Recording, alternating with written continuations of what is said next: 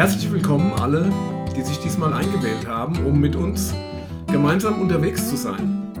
Wir, das sind Miriam, Gerson und ich, Rainer. Heute geht es wieder um dieses seltsame Wörtchen Hineni, das so viel bedeutet wie hier bin ich oder hier bin ich, ich stehe zur Verfügung. Es gibt einige Geschichten in der Bibel, in denen jemand Hineni geantwortet hat. Manchmal sehr zum Vorteil der entsprechenden Person, aber manchmal führte das Hineni, hier bin ich, in massive Probleme. Wir haben ja erst in der letzten Folge über so einen Fall gesprochen. Ähm, Vater ruft Sohn, Sohn antwortet Hineni, dann geht Vater mit Sohn auf einen Berg, wo er ihn als Opfer schlachten will. Also Spoiler, es kam zum Glück nicht dazu. Aber nun haben wir heute schon wieder so eine krasse Geschichte als Hintergrund unseres Gesprächs. Worum geht's? Könnt ihr mal uns aufklären? Ja, natürlich. Und zwar sind wir mitten in der Familiengeschichte von der Familie des Abraham. Wir sind an der Schwelle von der dritten zur vierten Generation. Der alte Jakob hat zwölf Söhne, aber nicht von einer Frau, sondern von insgesamt vier Frauen. Ähm, und ähm, eigentlich hatte Jakob nur eine Frau haben wollen. Das war die Rahel, aber er ist ein bisschen betrogen worden und hat aus Versehen die falsche geheiratet. Die war ja völlig verschleiert bei der Hochzeit, da hat er es nicht so richtig gesehen. Und als er sie dann abends im Zelt auspacken wollte, war es halt die falsche, die Schwester, die nicht so hübsch war. Luther schreibt, ihre Augen waren blöd. Ähm, Vielleicht hat sie geschielt. Da gibt es eine witzige Geschichte. Ich hatte das mal in einem ökumenischen Gottesdienst und der katholische Pfarrer hat ähm, diese Formulierung Luthers nicht gekannt. Ja, ihre Augen waren blöd. Das ist alter Luthertext. Das heißt, die hat irgendwie schlecht gesehen oder sowas. Ja. Und das kam man nachher in der Sakristei zu mir und sagte, das hat er noch nie gehört, das fand er voll witzig. Und dann kam die Mesnerin rein, eine ja. ältere Frau, ja, und stellte sich so vor ihn und schaute ihn an und wollte fragen, ob sie jetzt noch irgendwas machen muss und dann sagte er zu ihr, guck nicht so blöd. Die arme Frau. Ihre Augen waren blöd, oh mein. Ja. Und ähm, auf alle Fälle hat der Jakob dann am Ende vier Frauen gehabt. Jede der beiden, die Rahel und ihre Schwester Lea, also erst hatte die Lea geheiratet, die er nicht wollte, dann hatte die Rahel geheiratet, das war seine Lieblingsfrau, das war die, die er eigentlich wollte. Die hatten beide noch jeweils eine Magd, die Bilha und die Silpa. Bilha war die Magd der Rahel, die Silpa die Magd der Lea und irgendwie haben die auch noch Kinder vom Jakob gekriegt. Auf alle ja, war das denn so normal, dass, dass ja. die Magd der Frau automatisch zur Verfügung steht? Ja, in dieser Kultur im Orient war das schon normal. Das wird nicht verurteilt. Im Gegenteil, diese zwölf Söhne von diesen vier Frauen sind dann die Stammväter, die zwölf Stammväter Israels. Also das mhm. hat schon eine größere Bedeutung. Mhm. Und jetzt kann man sich das natürlich vorstellen, dass es unter den zwölf Söhnen erhebliche Rivalitäten gab. Ja, die, ja das war ja eine Patchwork-Familie mit vier Müttern. Mhm. Ja, was habe ich letztens gehört? Für jedes, ich besorge für meine Kinder besonders gut, ich habe für jedes eine eigene Mutter. oh so ähnlich war es hier auch. So ähnlich hat das vielleicht, ja genau, das hätte der Jakob auch sagen können, ja. ja, genau. Ähm, aber das Drama war, Rahel konnte ja erst kein Kind kriegen, seine Lieblingsfrau, dann hat sie den Josef gekriegt, dann wurde das natürlich sofort das Lieblingskind. Diese ganze Familiengeschichte von Abraham bis zu Josef, der jetzt geboren wurde, ist ja die, die Geschichte der Lieblingskinder. Ja, in jeder Generation gab es immer mhm. Streit wegen den Lieblingskindern. Und dann ähm, kriegt sie noch eins, stirbt aber bei der Geburt. Da ist der Josef vielleicht so 10, 11, 12, 13 Jahre alt irgendwie. Das ist natürlich ähm, echt schwierig für den Knaben. Er hat jetzt ein Baby als Vollbruder und mhm. lauter eifersüchtige Halbbrüder und ähm, ist der Liebling, aber die anderen hassen ihn. Dann gibt es die zwei Seiten, die Seite Rahel, die Seite Lea mit den jeweiligen Mägden und das ist alles eine ganz schwierige Geschichte. Mhm. Und dann passiert noch eine, eine größere Geschichte, die dieses Drama nochmal verschärft. Und zwar der Ruben, der älteste Sohn, der Erstgeborene von der Lea, also von der anderen Seite. Da steht, und es begab sich, als Israel, das ist der Jakob, im Lande wohnte, ging Ruben hin und schlief bei Bilha seines Vaters, Nebenfrau. Das heißt, er hat jetzt die Magd von der, ähm, von der Lea, mit der hat er, ist er ins Bett gegangen und das ist ein absolutes No-Go mhm. ähm, in dieser Kultur. Also das Lager des Vaters darf nicht aufgedeckt werden. Ja, auf, bei Todesstrafe ist dann nachher im Levitikus, im dritten Mose. Das heißt, es ist alles schwierig. Josef trägt natürlich auch noch seinen Teil dazu bei. Er hat Träume und bei diesen Träumen ist er der tollste und größte. Und diese Träume erzählt er seinen Brüdern und dann endet es in Kapitel 37, 1. Mose 37, Vers 11 und seine Brüder wurden neidisch auf ihn. Mhm. Und dann heißt es aber, sein Vater behielt diese Worte. So steht es da in der Luther-Übersetzung. Der sagt aber auch nichts. Mhm. Ja? Und das Ganze hat sich erheblich zugespitzt zwischen Vater und Söhnen, zwischen den zwei Hälften der Familie, dem Clan von Rahel und ihrer Magd und von Lea und ihrer Magd und Josef mittendrin im bunten Mantel, den er von seinem. Vater geschenkt bekommen hat. Alle tragen erdfarbene Klamotten, nur mhm. er hat einen schönen bunten Mantel und ähm, ist der Lieblingssohn. Das ist die Vorgeschichte. Ja, okay. Ich habe wegen des bunten Mantels ähm, was ausgegraben und zwar ähm, ist das vielleicht nur mal so als Nebeninfo ganz, ganz witzig. Ähm, eine Theologin, die Frau Dr. Kerstin Söderblom schreibt ähm, unter evangelisch.de, ähm, was mittlerweile mehrere Bibelwissenschaftler und ForscherInnen herausgefunden haben, der Ausdruck, mit dem Josefs Rock auf Hebräisch beschrieben wird, nämlich Ketonet Passim, benennt das Kleid einer Königstochter, also einer Prinzessin. Der selten benutzte Ausdruck wird zum Beispiel im zweiten Buch des Propheten Samuel, 13. Kapitel, Vers 18 folgende, für das Kleid der Tochter eines Königs benutzt. Ich habe das auch letzte Woche auf TikTok gesehen, dass Josef der erste Transvestit gewesen sei. Ob man das so sagen kann, weiß ja. ich nicht. Ich ja. müsste mich nochmal, und die hat dann auch ähm, halt auf TikTok, ja, mhm. die ja, hat aber dann, diese Frau Dr. Söderblom, es läuft auch darauf hinaus, ja, ja. ihre Auslegung. Und der Vater hat die es völlig, die, die Kolumne, ja, die Kolumne heißt queer gelesen ja, ja. Bibel queer gelesen. Ja, genau. Okay. Ja, ich muss da nochmal nachgucken. Es ja, aber was, was sie schreibt, was interessant ist, auch, sie beschreibt den Josef im Grunde, also im, im, im Rückgriff auf den Text, als, als anders als die mhm. Brüder. Also er mhm. war ein Träumer, er war, er war irgendwie ähm, mhm. sensibler vielleicht, er ist am Zelt äh, seines Vaters geblieben er war, und so weiter. Also ähm, der war einfach weird für die, mhm. für die anderen, sozusagen. Ja, das war so ein Nerd vielleicht oder so, würden wir heute sagen. Die haben den gemobbt vielleicht. Mhm. Oder was würdet ihr dazu sagen? Natürlich alles sehr.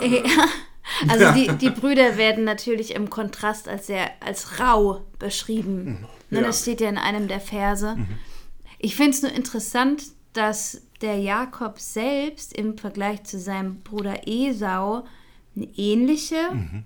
genau. kon ähnlichen Kontrast hatte. Ja. Er war ja auch der im Stimmt. Zelt geblieben ist und gekocht hat und er der, der Feingeistige war. Ja, genau. Und der Esau als Kontrast dazu der, der raue Jäger mit seinem Pelz auf dem Arm. So ja. nach dem Motto, der Apfel fällt nicht weit mhm. vom Stamm. Vielleicht hat der Jakob sich auch einfach ziemlich gut wiedererkannt in mhm. seinem Josef. Ja, und es ist immer schwierig, wenn man ein Lieblingskind hat, glaube ich. Oh ja. Ja, das ist ja das Drama in dieser ganzen Geschichte von Generation zu Generation. Ja. Auch Isaak und Ismael, ähm, Jakob und Esau, Josef, das ist eine dramatische Geschichte, ja. Es zieht sich auch durch so eine Familie durch. Das ist auch super interessant zu sehen, wie sich so ein Thema durch einen Familienclan von Generation zu Generation Mhm, weitergibt. Genau. Und Das, das Problem dann quasi fortschreibt. Ja, ich habe meinem Sohn auch schon gesagt, dass er mein Lieblingssohn ist. Ich habe auch nur den einen. bei den Töchtern, bei den beiden würde ich nicht sagen, dass die eine meine Lieblingstochter ist. Ist es auch nicht. Das ist Quatsch eigentlich. Meine Ja. Kinder sind so eng beieinander mit jeweils zwei Jahren Abstand oder Saskia und Nikolai noch weniger als zwei Jahre. Das, da gibt es kein Lieblingskind. Die sind alle drei super. Jetzt haben wir die, die Geschichte im Hintergrund so ein bisschen beleuchtet, aber äh, wann kommt denn dieses Hineni jetzt endlich mal? Ja. Sollen wir mal den Text lesen? Ja, mach mal. Also, es ist so, der Josef hatte diese Träume, wo sich alle vor ihm verneigen. Und das finden die Brüder ganz schlimm. Er erzählt die auch sehr unbedarft und unklug. Der Vater äh, findet das auch nicht gut. Und dann geht es in der nächsten Geschichte weiter, als nun seine Brüder hingegangen waren, um das Vieh ihres Vaters in Sichem zu weiden. Sichem war mehrere Tagereisen weit entfernt sprach Israel, das ist der alte Vater Jakob, zu Josef: Hüten nicht deine Brüder das Vieh in Sichem. In der Luther-Übersetzung steht: Komm, ich will dich zu ihnen senden. Er aber sprach: Hier bin ich. Hineni. Und das ist schon mal eine erste Auffälligkeit. Im Hebräischen steht nämlich an dieser Stelle Lecha. Lech heißt geh und Lecha heißt eigentlich geh für dich. Das hat Gott dem Abraham auch gesagt, dieses Lech Lecha, geh für dich, geh, geh für dich. Und hier steht kein Befehl, dass er zu ihnen gehen soll, sondern hier steht, es ist wichtig für dich, dass du zu ihnen hingehst. Ah, okay. Mhm. Ja, es ist eine, wie eine Therapie Ja, dass er okay. dorthin geht. Und es kommt direkt nach dieser Geschichte, wo die Brüder so zornig auf ihn gewesen sind, Mhm, weil er sich so über sie erhoben hat.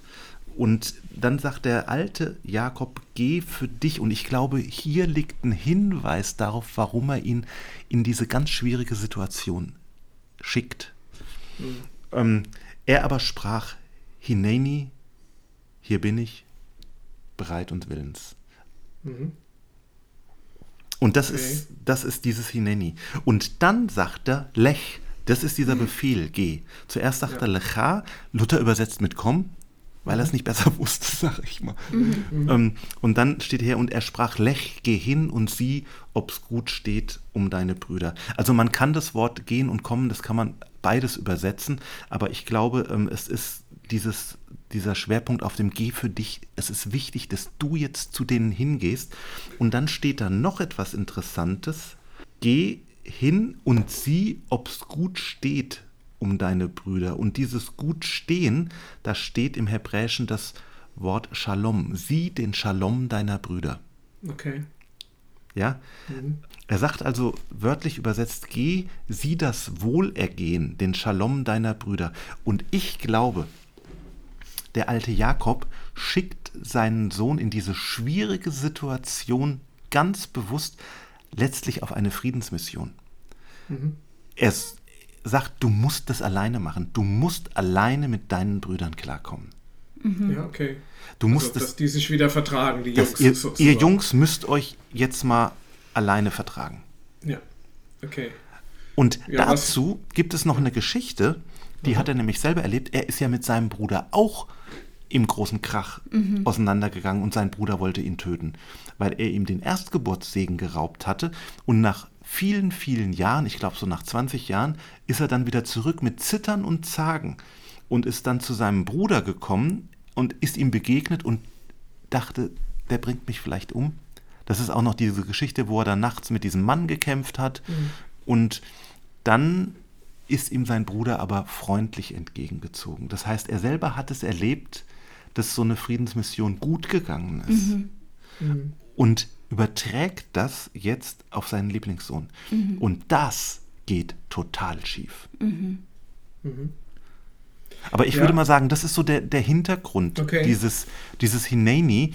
Ja. Er schickt ihn auf diese Friedensmission. Er soll nach dem Shalom der Brüder sehen, ob es ihnen gut geht. Und er sagt, geh für dich. Das ist wichtig, dass du diesen Weg machst. Er hätte ja auch einen Knecht schicken können. Ja, ja.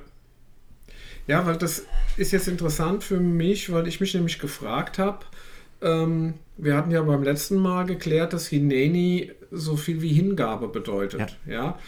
Hier wäre es aber dann, dachte ich erstmal, mehr so ein Gehorsam. Also der Vater sagt irgendwas und der Lecha oder was und er sagt dann Hineni, okay, ich mach's, ja. Das klingt dann so wie ein Gehorsam. Aber wenn das jetzt so ist, wie du das erklärt hast gerade, dann ist es ja ich gebe mich hin in diese Situation sozusagen, ja, und, und in diese schwierige Aufgabe. Genau.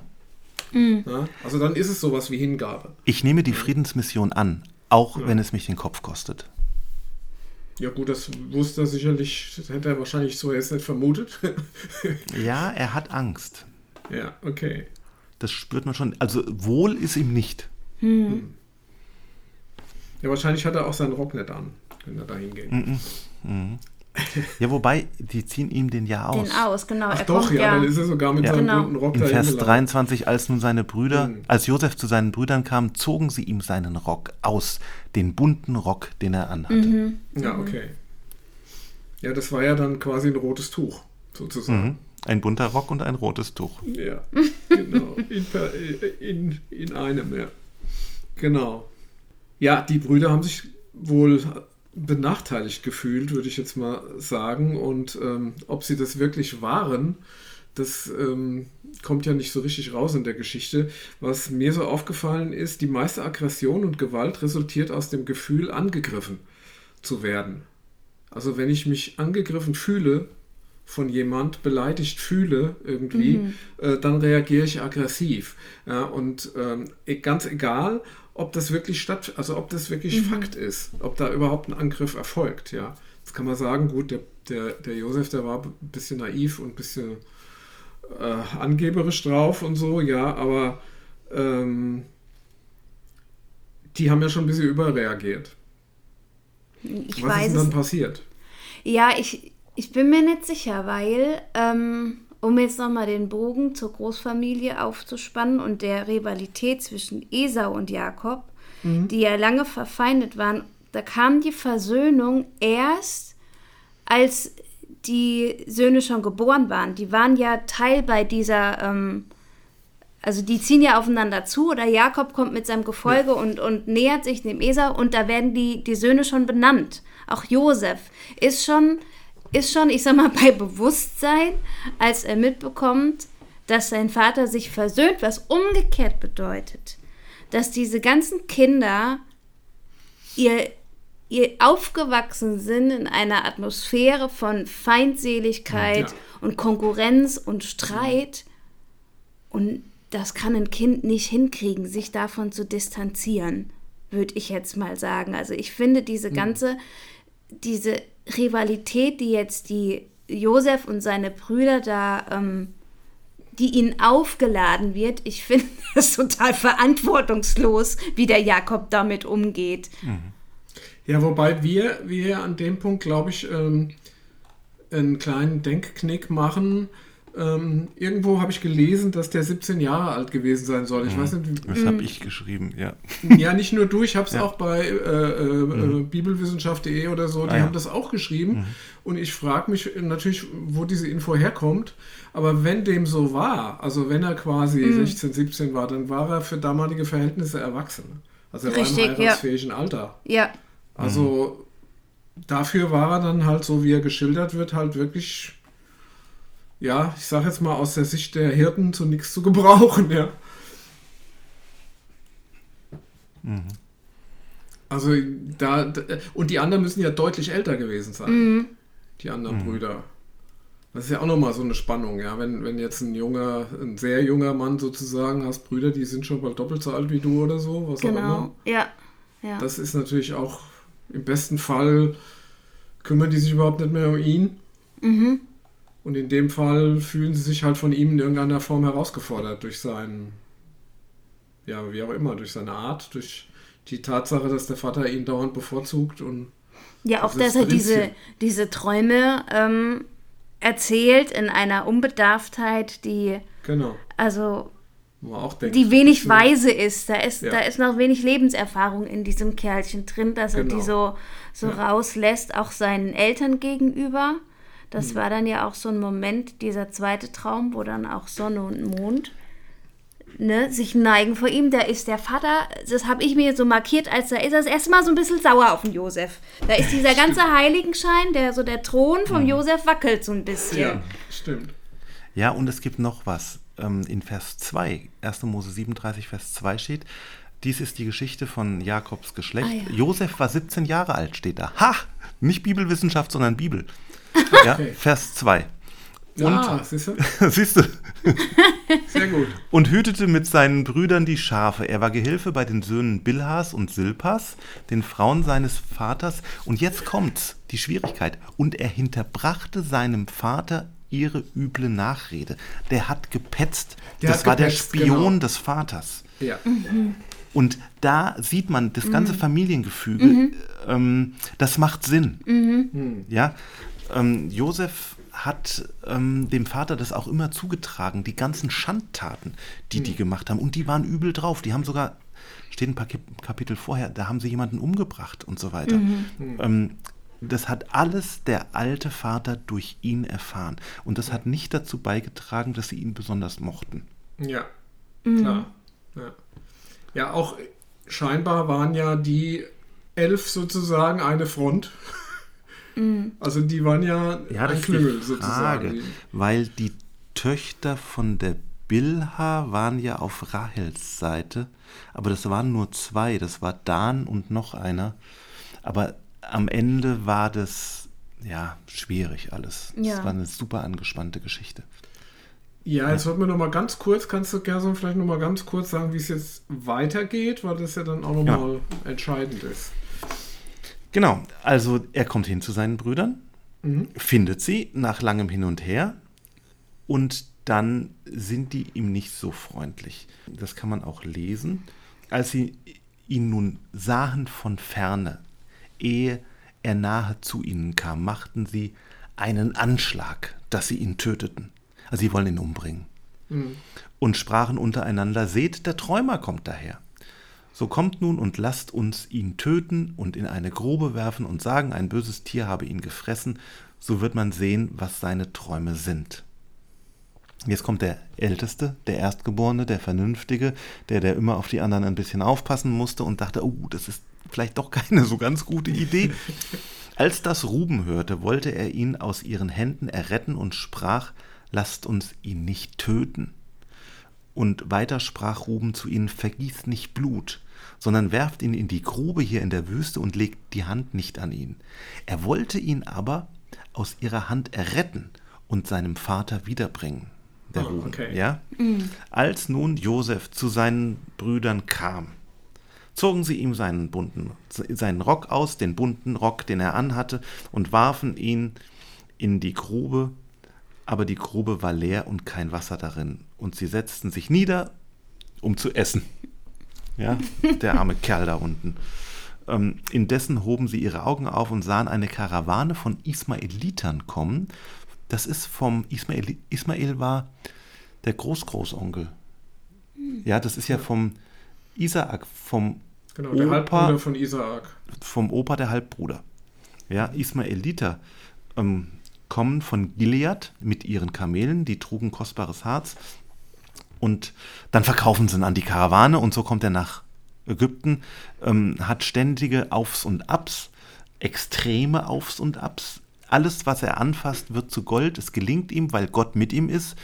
Aber dann gibt es einen Tiefschlag und es haut ihn wieder völlig runter, bis dass er schließlich am Hof des Pharao landet, als Superminister Ägypten vor einer Hungersnot bewahrt und den ganzen Orient, indem er in den guten Jahren, in den sieben fetten Jahren Getreide gehortet hat, was dann in den sieben mageren Jahren verkauft und ausgegeben werden konnte an die notleidende, hungernde Bevölkerung. Und da trifft sich dann auch wieder die Familie mit. Die Familie, denn den, die Brüder haben auch Hunger, kommen dann nach Ägypten, wollen Korn kaufen, er erkennt sie, er ist wieder, das ist der bunte Rock, ja, schön geschmückt, stark geschminkt, sodass sie ihn gar nicht erkennen, halt so typisch Ägypter. Und dann gibt es aber irgendwann eine Versöhnung. Das ist jetzt die Kurzfassung. Ja, ja, klar, man kann es ja nachlesen. Also, Ja. Es ist eine wunderschöne Geschichte. ja. Es gibt mehrere Musicals dazu. Ja, richtig. Und, und man, wie soll ich sagen, es, fehlt in keiner Kinderbibel. Und mhm. ja, ja, also man, man kennt die ganze Sache. Für, für mich ist an der Geschichte eigentlich irgendwie spannend. Ähm, also ich habe mich erstmal gefragt, warum schreitet Gott da nicht ein, wenn die den jetzt umbringen wollen? Ja, ähm, das habe ich jetzt für mich mal so beantwortet, weil Josef die Folgen seiner Taten zu spüren bekommt. Letztlich. Ja, also war auch, auch wenn er aus Naivität äh, vor seinen Brüdern geprahlt hat und aus Gehorsam gegenüber dem Vater die Brüder verraten hat, was dann geschah, war letztlich eine Folge seines Verhaltens, auch wenn ich das, was geschah, jetzt nicht gut finde und die Brüder auch nicht entschuldigen will. Aber es geht ja immer um diese Tatfolge, auch im israelischen. Mhm. Ja. Äh, aber die Geschichte ist deshalb für mich so spannend, weil Gott nämlich eben doch einschreitet. Und zwar nicht durch Donnerwetter und Wunder, sondern indem er Gelegenheiten erschafft, Chancen bietet und Türen öffnet. Und bei all dem, wie Gott einschreitet, bleibt Josef ein Handelnder und, er, und nicht nur ein gehorsamer Ausführender. Ja? Er muss ähm, mhm. Äh, Gottes Gelegenheiten wahrnehmen, er muss die Chancen ergreifen und er muss durch die offenen Türen, die Gott öffnet, durchgehen. Mhm. Ja? Josef hätte in den entscheidenden Situationen der Geschichte auch ganz anders handeln können. Also zum Beispiel gibt es da ja auch diesen einen Punkt in der Geschichte, wo die Frau seines Besitzers, also seines mhm. ägyptischen Besitzers, der ihm sehr vertraut, ähm, den schönen Jüngling ähm, anmacht und ganz äh, lecker findet und am liebsten vernaschen würde. Und er äh, sträubt sich da und sagt, äh, auf gar keinen Fall, das darf nicht sein. Mhm. Ja, also beweist sozusagen Rückgrat und Werte. Mhm. Ja, also das meine ich damit, dass er etwas tun muss, letztendlich. Mhm. Ja, Gott wirft ihm nicht alles nur so vor die Füße. Ja, es ist ganz eigenartig. Da steht immer, der Herr gab ihm Glück zu dem, was er tat. Also das Wort ja. Gott gab ihm Glück. Also, wie ich es eben gesagt habe, was der anfasste, wurde irgendwie zu Gold. Ja, Aber klar. dann okay. hat er auch wieder extreme Rückschläge gehabt. Das ist irgendwie so das Drama in dem Ganzen, in dieser ganzen mhm. Biografie.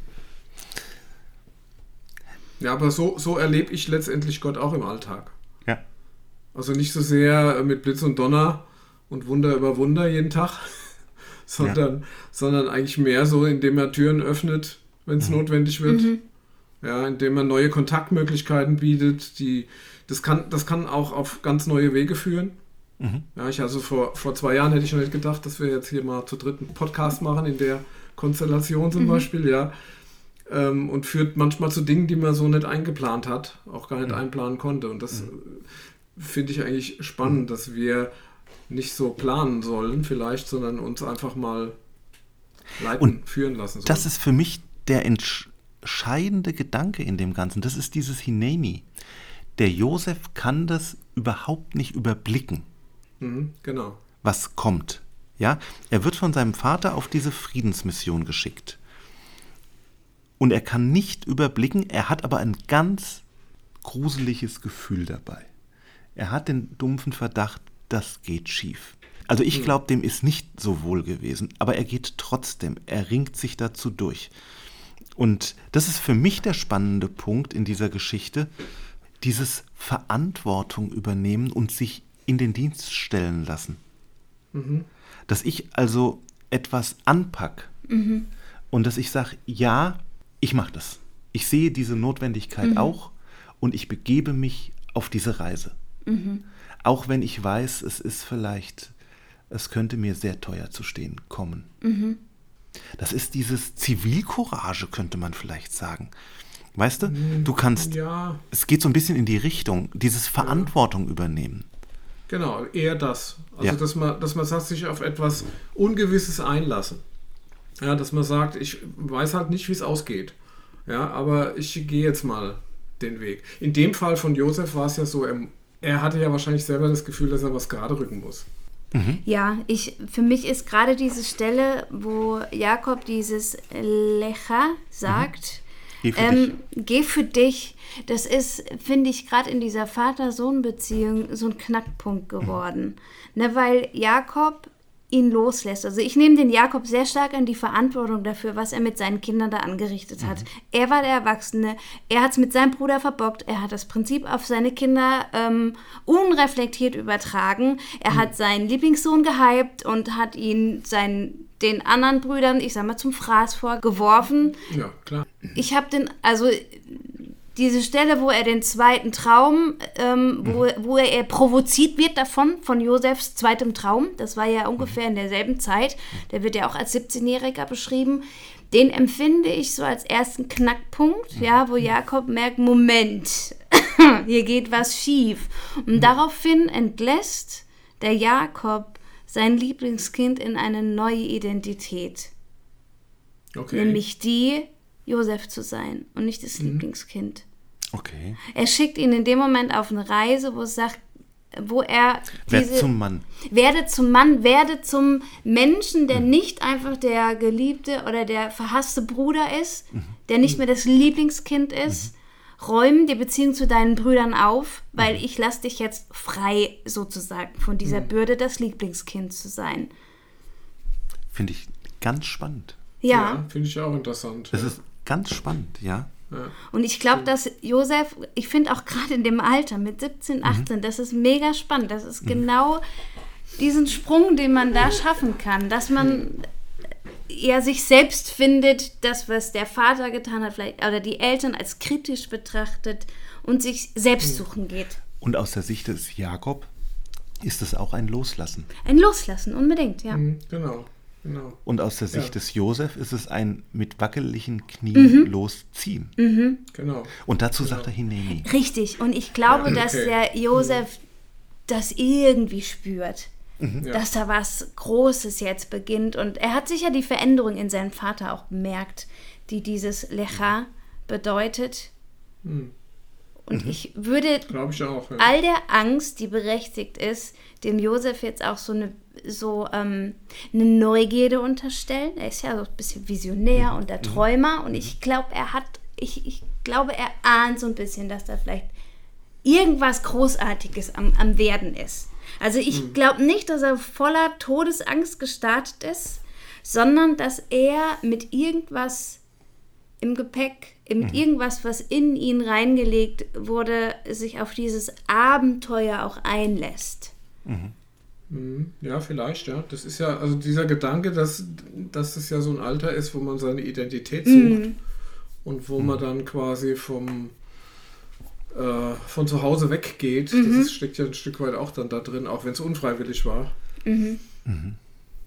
Ja, aber das ist ja so dieses mulmige Gefühl, was viele haben, wenn sie so nach dem Abi erstmal losziehen.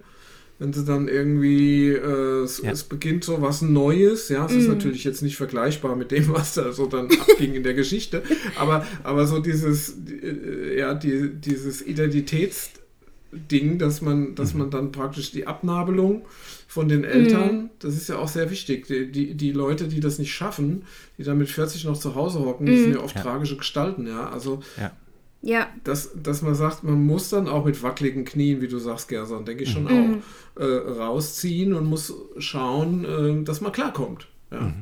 ja. Das ist die mit, Herausforderung. mit einem gleichzeitigen Loslassen Hm. der Eltern natürlich auch. Und das, ja. das ist eigentlich diese magische, dieser magische Moment. Du deutest es entwicklungsgeschichtlich Ja. Für das Loslassen des jungen Menschen und auch das Loslassen der Eltern Ja. und den eigenen Weg Ja. gehen lassen. Finde ich Genau. ganz spannend. Finde ich auch interessant, ja. Mhm. Ob man es jetzt direkt so drauf übertragen kann, ist nochmal die Frage, aber, aber Ja, es steckt aber vielleicht mit drin, ja. Da steht ja auch, er war 17. Also Ja, genau. ich finde, es liegt schon nah. Das ist Mhm. jetzt nicht so. Also dein bunter Rock vorhin mit dem Prinzessinnenkleid war weiter weg. ja. genau. ähm, das, also ich finde, das ist schon sehr spannend. Und an der Stelle finde ich aber das eigentlich Interessante ist dieses Hineni, dieses Hier bin ich. Mhm. Also ich nehme es auch an. Richtig, ja. Und an der Stelle habe ich viel nachgedacht und denke viel nach. Ähm, eine junge Generation, die, ich sag mal, manchmal sich sehr schwer tut, Verantwortung zu übernehmen, etwas zu ihrer Sache zu machen. Ja, Vorsicht, Vorsicht mit Verallgemeinerung. Oh, oh, oh, oh. Ja, dann sag mal. ja, ich, du sagst halt nur die junge Generation. Das ist mir Ja. schon zu verallgemeinern. Ja, klar gibt es da Leute, die, die das sagen, aber ich finde nicht, dass man das für alle sagen kann. Also ich ähm, bin vielleicht auch mittlerweile zu weit weg und kann jetzt keine fünf Beispiele nennen, die anders sind, aber ich kann dir auch keine fünf Beispiele nennen, die so sind. Also das wird immer so, also es ist mir zu pauschal. Es gibt sicherlich junge Leute, die sich vor Verantwortung scheuen und die, die damit ein Problem haben, ja. Gibt aber auch alte Leute, ältere Ja. Leute, die keine Verantwortung Also ich- übernehmen wollen. Ja, ja, ja. Oder sagen wir mal so, Menschen, die keine Verantwortung übernehmen wollen. Genau. Ähm, ich habe im Hintergrund einen Vortrag von Simon Sinek über die ähm, Millennials. Mhm. Ähm, und ähm, ich denke schon manchmal, da ist was dran. Also Sinek, das ist ein TED-Talk, den er auf YouTube gehalten hat, Mhm, ähm, der einer der bekanntesten war. Mit dem wurde wohl, oder es war einer der, ich glaube, er hat zwei TED-Talks gehalten, mit denen er sehr bekannt geworden ist. Ähm, er, er sagt über die Millennials, ähm, sie werden beschimpft und verurteilt, sie seien narzisstisch und anspruchsvoll, unfokussiert und faul. Sie wollen Sinn und Impact, also Spuren hinterlassen, aber sie wissen gar nicht, welche Spuren. Diese Generation hat wenig Selbstbewusstsein, sie haben eine chronische Unzufriedenheit, obwohl sie eigentlich alles haben. Es fehlt ihnen an nichts. Und dann führt er das in verschiedenen Punkten aus. Und ich habe so, ich meine das manchmal auch so zu beobachten, dass es auch in anderen Generationen sicher Menschen schwerfällt, sich einer Sache hinzugeben. Mhm. Ja, das ist das, was wir schon manchmal thematisiert hatten, die Angst, China-Missionar werden zu müssen. Mhm.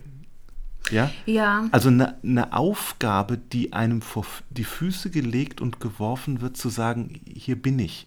Und das kommt, finde ich, in dieser Geschichte in einer ganz zugespitzten Weise raus, weil die Aufgabe, diese Friedensmission, geht ja schief. Und ich könnte mir denken, dass der Josef das befürchtet hat, dass es schief gehen könnte. ja. Ich, ich weiß nicht, ich habe jetzt noch andere Gedanken gerade zu dieser jungen Generation, der ich teil, äh, wo, wo ich Teil der, der Generation bin. Ich glaube, dass ähm, ein, ein Ursprung darin liegt, die Verantwortung nicht übernehmen zu wollen, in Vorbildern zu finden ist, wo wir unsere Eltern oder ich sag mal Arbeitnehmer kennengelernt haben, die um, schuften bis zum Umfallen, dabei leere Augen kriegen. Also da ist kein Funkeln mehr. Äh, Burnout ist Prestigeobjekt geworden, also kriegt Ja. eine Wertigkeit, wo Ressourcen, sowohl die eigene Kraft als auch die Natur einfach ausgeschröpft wird bis zum Anschlag und dieses eigene Ich überhaupt nicht mehr vorkommt. Und das zu sehen, das ist die Angst, wo andere sagen, nee, und so weit lasse ich es nicht kommen. Ja. Ich übernehme keine Verantwortung. Genau. Ja, gut, das ist genau, das ist ein, ein Aspekt und, und was die Aufgabe anbelangt, denke ich, ähm, äh, ein Problem ist auch die, die Multi-Optionsgesellschaft. Weißt du, was ich ähm, schon mehrfach gehört habe von jungen Leuten, ist halt die Angst, sich falsch zu entscheiden für etwas. Und es gibt so viele Möglichkeiten, für die man sich entscheiden kann. Also das ähm, war zwar bei mir auch schon nicht mehr so, dass also als, als ich vor der Berufsentscheidung stand, war das auch, noch, auch schon nicht mehr so, dass so nach dem Motto, der Sohn macht, was der Vater gemacht hat oder sowas.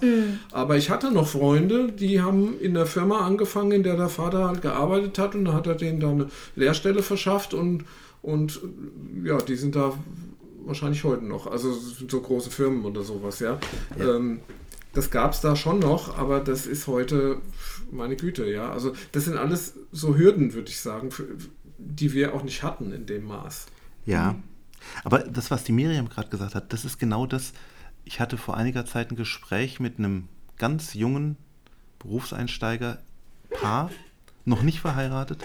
Die sagten, sie waren im Urlaub in Norwegen, Schweden irgendwo und dort haben sie ein älteres Ehepaar kennengelernt, sehr erfolgreiche Ärzte, Ärzte-Ehepaar und dann haben sie da am Lagerfeuer gesessen und die haben denen gesagt, macht einen Fehler nicht. Wir haben die beste Zeit unseres Lebens geschuftet und geschuftet Mhm. und geschuftet und uns ist dabei eigentlich Leben zwischen den Fingern zerlaufen. Wir haben jetzt einen Haufen Kohle, Mhm. aber die guten Jahre sind weg. Ja, Ja? genau, genau, völlig richtig, ja.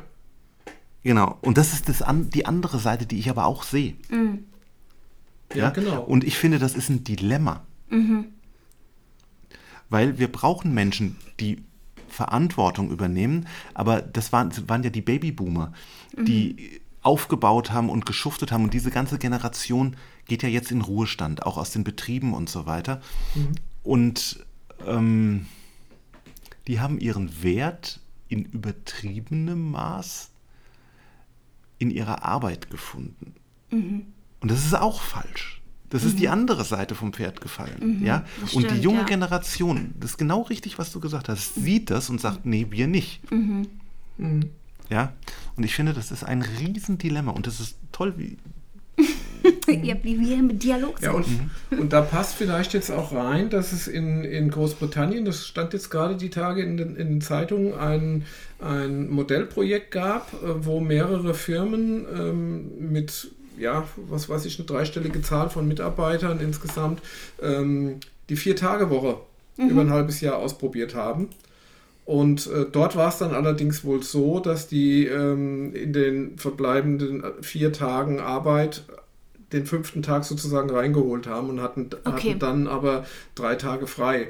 Und das ähm, Ergebnis, was wohl da rauskam, war ähm, keine Umsatzeinbußen für die Firmen, aber äh, frischere Mitarbeiter, die erholter aus den drei Tagen kamen, die äh, ganzen andere Ideen dann wieder mit eingebracht haben, weil sie halt auch Zeit hatten für Muße und mal was nachzudenken und so.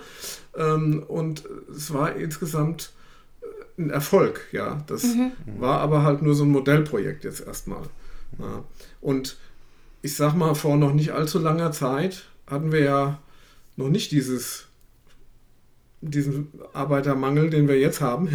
Ja. Ähm, da ging es ja noch darum, wie verteilen wir die Arbeit gerecht. Einige machen Überstunden ohne Ende und andere äh, finden keine Arbeit. Ähm, da wäre das das richtige Konzept gewesen, dann halt zu sagen, dann halt weniger Arbeit. Ähm, aber ja, im Moment sehe ich da sehe ich das auch schwierig. Wobei ähm, meine, meine älteste Tochter hat äh, gerade heute erzählt, dass sie jetzt äh, auf eine Vier-Tage-Woche umgestiegen ist, allerdings mit finanziellen Einbußen dann. Aber aus dem Grund, wo sie sagt, ich will, ich brauche die Zeit dann auch für mich. Ja. Ja, und in meiner Berufssparte denken wir gerade ganz revolutionär über eine Fünf-Tage-Woche nach. Ja, Ach ja, Ach ja. ist gut. Ja. ja, Ja. genau. Ja, mein Sohn ist ja auch in deiner Branche. Ja. Ich habe der ja schafft, ich hab sich, echt der schafft seit, sich teilweise kaputt, ja. seit über 30, seit 30 Jahren jetzt eine Sechs-Tage-Woche. ja. Und am siebten Tag kann auch noch das Telefon klingeln. Ja, und Sitzungen sein, ne? Ja. Ja, ich glaube, dass der, also ich, ähm, ohne dich jetzt irgendwie ähm, was Falsches über dich zu sagen, aber dein Hineni, was deinen Beruf betrifft, ist mit so viel Identität gefüllt. Ja. Du lebst deinen Beruf.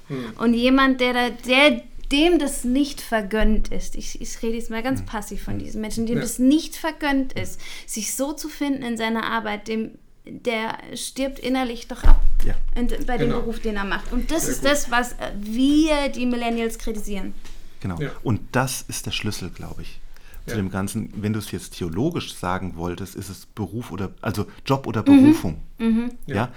Es muss eine Berufung sein. Rainer, auch du, wenn du an einem Projekt sitzt, was dich erfüllt, Ja, dann ist das natürlich. doch, dann hörst du doch nicht nach 39 Stunden auf. Nein, nein. Ja, bei mir, seitdem ich selbstständig bin, ist es sowieso, geht es sowieso ineinander. Genau. Ja, das ist ja, oder auch wenn du krea in einem kreativen Beruf bist und äh, hast jetzt die Aufgabe, du sollst dir irgendein kreatives Konzept für irgendwas Ja. ausdenken, dann, dann hast du ja kein Kistchen, wo du das Gehirn reinlegst und Feierabend machst, sondern irgendwann kommt dann die Idee oder dann Genau. Siehst du was im Fernsehen und ach ja, und dann musst du schnell auf ein, äh, an Blog oder an, an Tablet und musst schnell das festhalten, was dir da einfällt. Also das mhm. auch in der Kunst, äh, meine Güte, wenn ich äh, Skulpturen mache oder sowas. Genau, ja. und ich glaube, das ist für uns in unserer Generation die Lösung, mhm. dass ähm, es kein Job ist, den ich tun muss, um mein Leben zu leben. Ja? Mhm. Sondern dass es mir zur Berufung wird, das, was ich eigentlich tun mhm. will. Und auch dann muss ich noch aufpassen, dass ich es nicht übertreibe. Mhm. Ja, und mhm. dabei Familie opfere, mhm. zum Beispiel, mhm. genau. oder Gesundheit opfere. Aber ja. ich glaube, der Schlüssel liegt schon drin, den Beruf als Berufung zu erleben. Da mhm. kommt auch dieses Wort her. Es ist eben nicht der Job, sondern der mhm. Beruf. Und für mich war jetzt lange auch so die, ich konnte so schlecht definieren, was der Unterschied ist zwischen Hilfe, ich muss China-Missionar werden mhm. oder wow, ich glaube, ich werde China-Missionarin, aber ich habe furchtbare Angst davor und so weiter. Ja, und ich habe ein tolles Zitat gefunden in einem Buch, was ich nur ausschnittweise gelesen habe. Äh, das heißt Ungezähmt mhm. von äh, Glennon Doyle. Und sie sagt jetzt gerade über diese Übergangsstellen von einem Ich zum nächsten, das ist natürlich beängstigend. Mhm. Aber so die Würze ist, äh, so ein bisschen die Neugierde. Und sie schreibt, inzwischen gibt es mich, wenn der Schmerz sich meldet, also Schmerz in Form von, es muss sich was verändern, irgendwie, ich spüre was, ja, zweimal. Es gibt das unglückliche Ich, das Angst hat, und es gibt das neugierige Ich, voller Aufregung. Ich weiß, wenn Schmerzen und Warten da sind, ist Wachstum schon auf dem Weg. Und cool. ich, ich liebe dieses Zitat, weil es ja. das benennt, was ich bisher nicht in Worte kleiden konnte. Mhm. Also klar hast du Angst vor Veränderung. Klar, mhm. manchmal ist die Angst total begründet, weil es einfach nur Blödsinn ist, dass das genau mein Weg des Lebens ist. Mhm. Ja? Und manchmal habe ich Angst, aber gleichzeitig spüre ich diese, diese Aufregung und irgendwas in mir fängt sich an zu regen. Und ich weiß, ich muss durch die Angst durch. Und das ist das Richtige. Und genau. das Wort, was mir gefallen hat, war das Wort Wachstum. Mhm. Was du gesagt oder gelesen hast. Genau. Und jetzt mal, wenn der Josef hier nicht Hineni gesagt mhm. hätte, wäre er nicht der Josef ja. geworden, der er später ja. in Ägypten war. Das genau, stimmt, genau. ja. Ja? Richtig. Und das ist spannend. Und deswegen finde ich also ich will in die Geschichte jetzt an der Stelle einfach einen Josef sehen, der eben diese Vision von den Ehren und von den Sternen und äh, wo mhm. er sich selbst mhm. so gerühmt sieht. Ich will an der Stelle, dass er das noch im Herzen trägt. Dass es eben diese, diese ähm, Mega-Kombination aus Angst, aber auch Neugier und irgendwie wissen, dass es mein Weg ist. Mhm. Ne, dass es nicht nur der Josef ist, mhm. der total todeswahnsinnig einfach seinen Brüdern in die Arme läuft, sondern auch irgendwie denkt so, boah, ich, ich habe einfach nur Angst und das ist richtig. Trotz allem gehe ich, weil ich weiß, danach kommt was, was ich jetzt überhaupt noch nicht beschreiben kann. Und das hängt ganz dicht bei ihm zusammen. Das ja. ist in zehn Versen in der Bibel, genau. alles in einem Klumpatsch sozusagen. Mhm. Auch brillant dargestellt, ja. Ja, ist gut erzählt, genau. Mhm, sehr gut erzählt. Ja, spannend. Mhm. Er hatte, das haben wir so noch gar nicht, glaube ich, ausgeführt, er hatte diese Träume, ähm, dass er, ähm, dass sie banden Garben auf dem Feld und seine Gabe richtete sich auf und stand und von den Brüdern, die neigen sich alle vor ihm. Und dann sagen die, willst du unser König sein? Und dann sagt er, er hat noch einen zweiten Traum. Ähm, ähm, ich hatte noch einen Traum, siehe, die Sonne, der Mond und die elf Sterne neigten sich vor mir. Also Vater und Mutter mhm. und die ganzen Sterne die neigen Brüder sich vor ihm. Und dann ähm, schilt ihn auch sein Vater. Was ist das mhm. für ein Traum? Soll ich und deine Mutter und deine Brüder kommen und vor dir niederfallen? Und genau das passiert ja dann, ja. als ja. er Pharaos ja. zweiter Mann mhm. im Staate Ägypten ist, dass die alle vor ihm niederfallen. Das mhm. ja schon spannend. Ja, vielleicht hat er auch den Traum dann irgendwie über Jahre vergessen, über all das, was dazwischen passiert und spätestens da fiel es ihm dann wieder ein. Mhm. Als es dann vielleicht. der Fall war. Weil er war ja nicht, er, er, war ja jetzt nicht so ein, so ein am Schluss so ein, so ein Triumphator, nee. sondern er hat ja vergeben. Ja. Er hat seinen Brüdern ja vergeben, dann war es nämlich die Situation umgekehrt. Sie sind ängstlich mhm. zu ihm gekommen, als ja. sie ihn erkannt mhm. haben. Und Stimmt. gemerkt haben, er hat diese ganze Macht. Er war äh, der wichtigste Mann nach dem Pharao im Staat sozusagen. Er hätte die verschwinden lassen können, und zwar alle elf. Ja, ähm, stattdessen hat er sie äh, geherzt äh, im Arm genommen, begrüßt und was noch alles. Ja, also es lohnt sich wirklich mal die Geschichte zu lesen Ja, ja. komplett. Und ähm, da hat sich wirklich was verändert in ihm. Ja, Ja. da ist er nicht mehr dieser Angeber. Ja. Und ich glaube, wenn er nicht so böse durchgemusst hätte durch diese dunklen Täler, wäre er nicht dieser gnädige Herrscher geworden, der er dann gewesen ist. Genau. Und hätte ihnen vergeben können, weil das hat ja auch was mit ihm gemacht, dass er erkannt hat, dass er sich hocharbeiten kann, aber ganz schnell auch wieder abstürzen. Genau. Genau. Ich glaube auch, wenn man mal durch so eine, durch so eine Senke durch musste, Ja.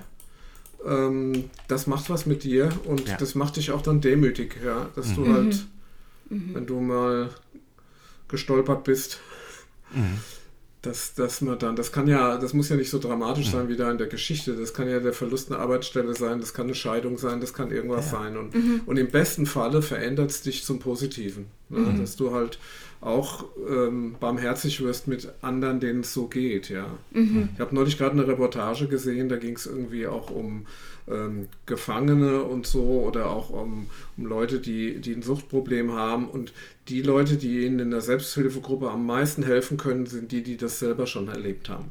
Ja. Also, ja, also Ja. das ist bei all dem, egal um was es geht, ja. Ja, ich Genau. denke, so langsam. Ich, ich hätte noch einen letzten Satz vom Josef. Also in Kapitel ganz am Schluss der Josefs Geschichte, als der Vater dann gestorben ist und die Brüder in Ägypten wohnen, kriegen die ja plötzlich Angst, dass er sich jetzt doch an ihnen rächt. Und dann kommt dieser Satz, der was mit dieser Entwicklung zu tun hat. Ähm, da sagt er nämlich, ihr gedachtet es böse mit mir zu machen, aber Gott gedachte es gut zu machen. Und das ist das, was er gelernt hat, indem er durch diese dunklen Täler durchgehen musste, dass über allem doch immer noch Gott steht. Und wenn Gott es gut macht, dann wird es auch gut. Das finde ich ganz wichtig. Und das ist ein Prozess eines, Jahr, ein jahrzehntelanger Reifeprozess, ja, das genau. so sagen zu können. Ja, das ist auch das, was für mich auch schon immer über dieser Geschichte so ein bisschen steht. Ja, egal wie, wie schlimm es ist, Gott kann aus allem noch was Gutes machen letztendlich. Ja. Und das macht ja dann auch Hoffnung, ja, egal in welcher Situation man steht. Ist zwar dann ein bisschen banal manchmal, wenn man sagt, irgendwie, ähm, am Ende wird alles gut und solange es noch nicht gut ist, ist es noch nicht das Ende. aber, aber so ähnlich ist es ja da. Ja, also gut, so viel für heute, würde ich sagen. Genau, das nächste Mal geht es um jemand anderen, der Hineni sagt. Und wenn es euch gefallen hat, dann schenkt uns ein Like und abonniert den Kanal. Und wir freuen uns auch über eure Kommentare, die ihr gerne an podcast.evg-lachen.de geben könnt. Und macht's gut. Bis bald.